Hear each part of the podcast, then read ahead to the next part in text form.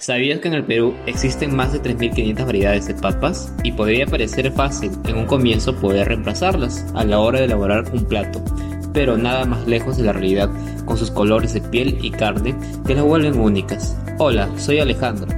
Y yo, Rosario. Y hoy tendremos como nuestro primer episodio los orígenes de la papa. Acompáñanos a esta nueva aventura. El Perú, tiene en común con otras regiones del Nuevo Mundo la gran antigüedad de una agricultura que comprende una gran cantidad de plantas cultivadas. La papa fue domesticada hace unos 8.000 años cerca del lago Titicaca, que está a 3.800 metros sobre el nivel del mar. Las comunidades de cazadores y recolectores que habían poblado el sur del continente comenzaron a domesticar las plantas silvestres de la papa, que se daban en abundancia en los alrededores del lago.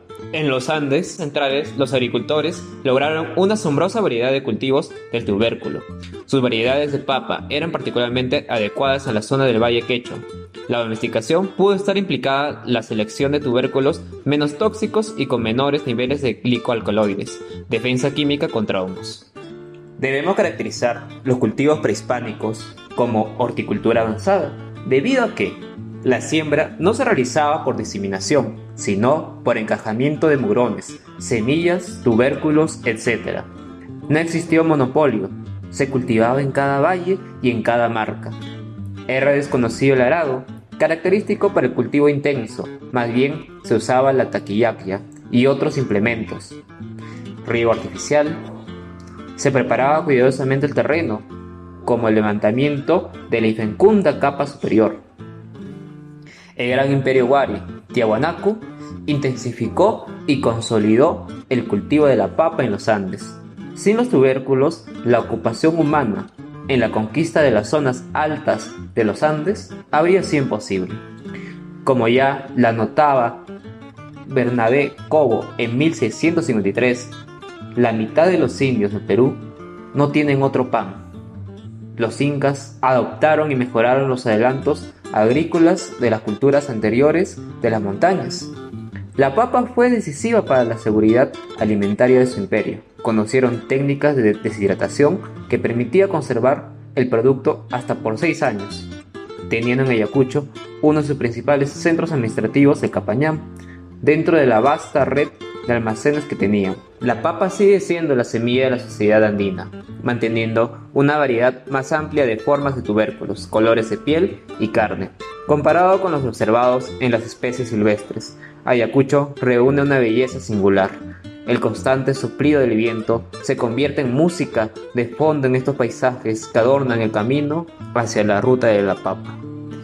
Saltos de agua, recintos arqueológicos y paleontológicos aves silvestres y lagunas tan bellas como espejos que invitan a ser descubiertas. El surgimiento de las rutas alimentarias es un fenómeno relativamente nuevo. Son circuitos turísticos organizados en torno a los procesos productivos rurales que identifican una región y les otorga un carácter único y propio. Las rutas están relacionadas con el auge del turismo rural y gastronómico nuestro destino turístico permitirá a los visitantes tener un acercamiento íntimo con la cultura agrícola andina, teniendo como centro nuestro máximo representante, la papa.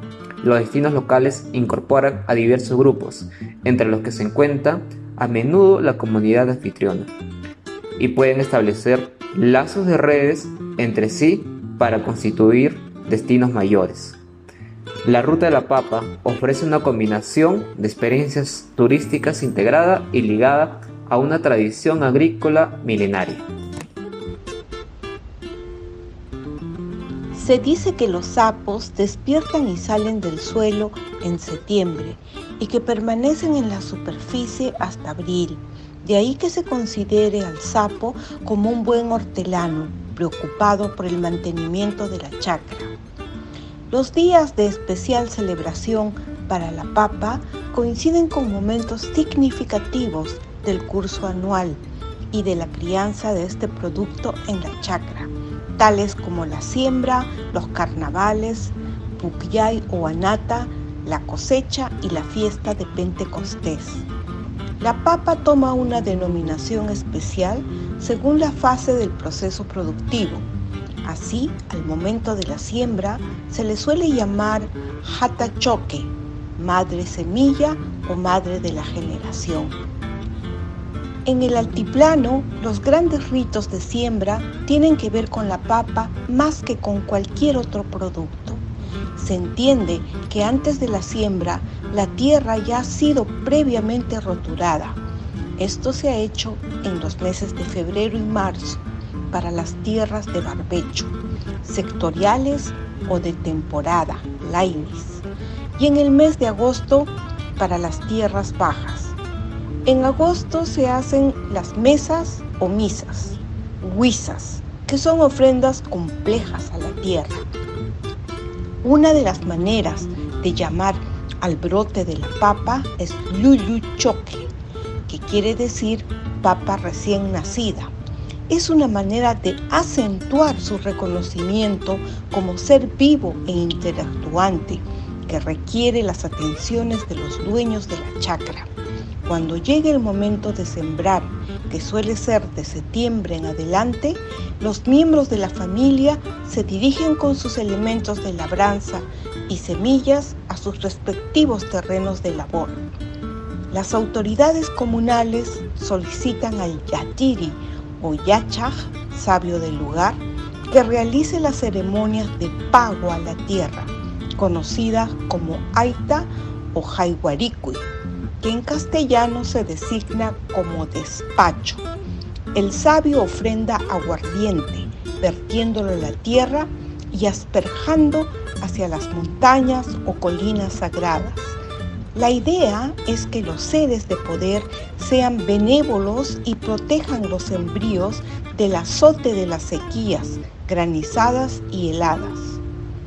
El despacho es una ofrenda de carácter propiciatorio, una especie de convite a las divinidades, con una serie de ingredientes tales como pétalos de clavel, algodón, conchas y estrellas de mar, fetos de cuy, grasa de camélido, entre otros. Este despacho es quemado en el centro del terreno que va a cultivarse. En las comunidades quechuas, un personaje análogo es el Ararigua o Maranis. Tiene un extraordinario manejo de los indicadores naturales del tiempo, es decir, una buena comprensión del lenguaje de los señaleros, comportamiento de animales y plantas. Para los pobladores campesinos de los Andes, la falta de lluvia en los meses de diciembre y enero es motivo de angustia. En los casos menos graves, bastará coger ranas y meterlas a una olla que luego son llevadas a lugares altos, donde se espera que clamen por agua y conmuevan a los achachilas o apos. En casos más graves de sequía, se organizan verdaderas expediciones. Cada pueblo, a su usanza, mediante la invocación a sus deidades, lleva agua de la laguna a la nube y de la nube a la pacha local. A este ritual en Pampachiri, Apurímac, le dicen Yaku Apaikui hacer volver el agua. En Turpu, para Apay, llevar la lluvia.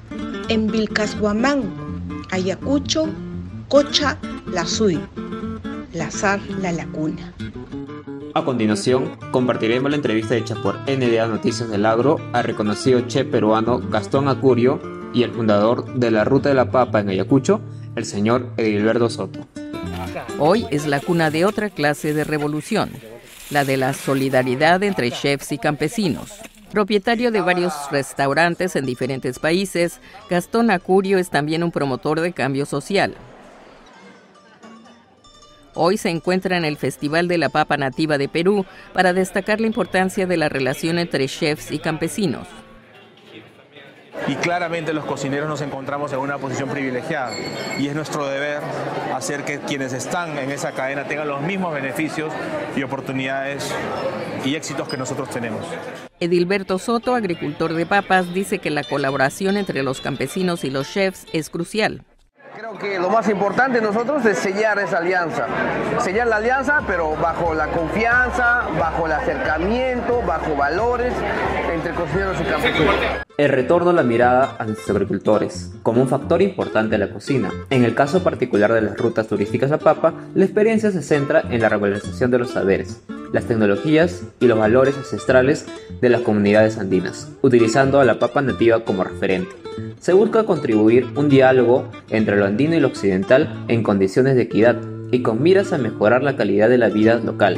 Para tener una vívida experiencia, los invitamos a conocer la ruta de la papa en Condorcocha, donde serán recibidos por el señor Edilberto Soto, quien como embajador de este destino le mostrará más de 900 variedades de papas andinas. Para conocer la ruta de la papa y demás atractivos con la calidad de bioseguridad que hoy demanda la pandemia, recomendamos contactarse con la empresa IA Tours, siendo uno de los operadores más importantes y confiables del departamento de Ayacucho.